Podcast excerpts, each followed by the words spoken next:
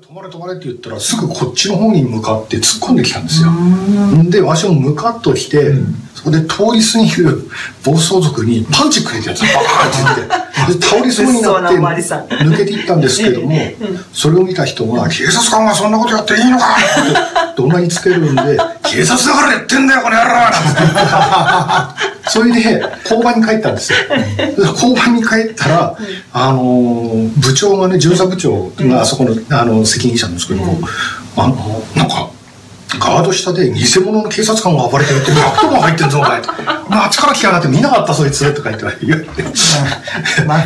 なんかね、あの、こち亀みたいな。本当ですよね、漫画チックですよね。あの頃はね、みんなそんな感じだったんですよ。私の先輩のあの、警棒を暴走族にぶん投げたら、スポークに挟まって、店に突っ込んで大変なことになったんですけど、30年前だから言いますけどもね。でもそうでもしないと向こうもめちゃくちゃですからね。そっかまあ、私もその後もね、手帳を示しても、偽物の警察官だろうって言われて通報されたのが、全部で3回ぐらいありました マジですか？結構札付きだった。んですいやいや、もうね、見た目真面目だから大体気抜けてますもん。あの、呼ばれた時はすいませんでしたとかって言うと、真面目そうに見えるんで。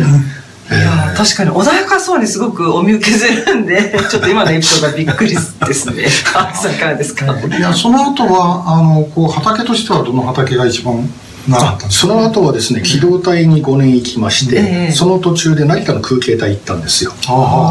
でそこもまたあの各県警のですねあの荒くれてるやつらが突っ張った半分突っ張ったようなやつらがいっぱい来ますんで、えー、すごいあの激しいとこでしたねいろいろ。でそこから出た時に今度はごあのその時はイラン人が非常に多くて昭和の終わりの頃ですね。平成23年ぐらいの頃までイラン人いっぱいいて。うんでもパッと見た時にあイラン人ってこれ顔が違うから、うん、これどんなにいたって片っ端から声かけて言ったら顕著できんじゃんって思ったんだね、でも声かけられない外国人って誰かなと思ったら中国人だったんですよ、うん、それでラジオで中国語勉自分でやってええー、そうだったんですか？それで機動隊のうちに、うん、えー、機動隊の代表として、じゃあお前あの隊の代表でっていうことで教養機関に行きましてそこで調子こいて一番取ったんですね。本当に優秀でいらっしゃったんですね。そしたらそこから今度は、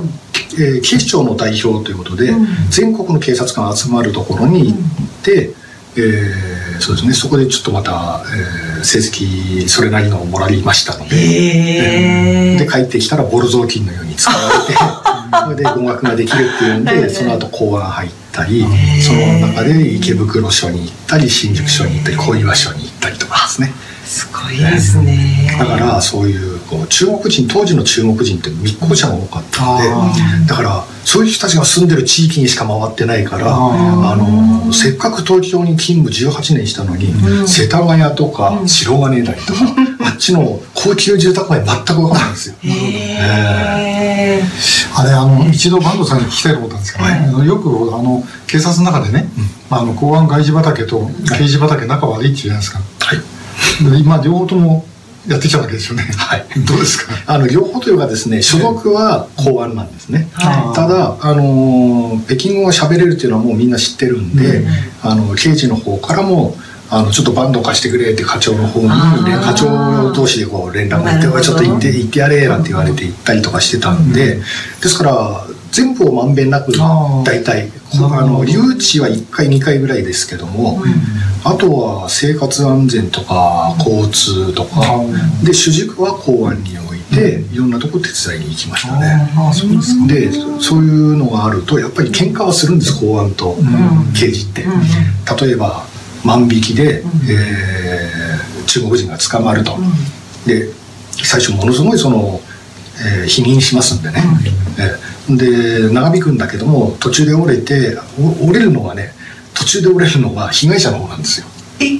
例えば万引きをされた場合に、はい、次の日もあの店員を1人半日とか1日をかけて参考人に呼び出しちゃうと労働力なくなっちゃうからあのうちらは訴えませんので買い取りって形でいいですからって言われちゃうんですね。そうするとあの犯人の方も、まあ、まあ、被疑者がじゃあ私は盗んでないけどもそういうふうに言うんだったらお金払うよとかっていう話になって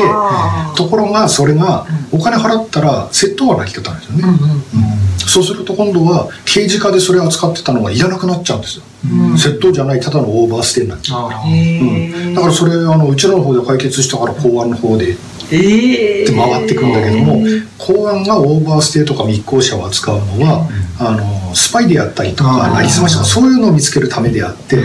あの事件万引きの事件処理のためじゃない。はい、それともうあの検挙表っていうのがあってですね、はい、検挙したところにあの評価がいくようにちゃんとこう書くんだけどもそれは刑事課で出してやるんだから、うん、だったら刑事課でやれよっていう話になっちゃうんですね。でそれでよくねあの課長同士とか、あの係長同士で喧嘩をしてまして、うん、でお前あの刑事課にも顔が利くんだからお前ちょっと来てあの話つけろなんて言われちゃって いや私がだってねまだその時にまだ30代のあの初めとか20代終わりぐらいですよ、その時にもうバリバリの大先輩同士が目の前で「なんだこの野郎!」とかに喧嘩してるんですよ「お前たちの事件じゃねえのか!」とか言ってる時にまずここで「でバンドどう思うんだお前は!」とかってあのそれはあのおっしゃる通りでございます」とか言っちゃって うんすごい難しかったですそこは。なんかね今ちらっと言葉が聞こえた密航者とかその辺の話もゆっくり聞きたいところなんですがそろそろ時間になってしまいましたのでまた後日この話は坂東さんに伺っていきたいと思います。坂東さんありがとうございました、はい、皆さんも最後までお聞きいただきありがとうございました。ぜひチャンネル登録と Twitter のフォローもお願いいたします。ではまた来週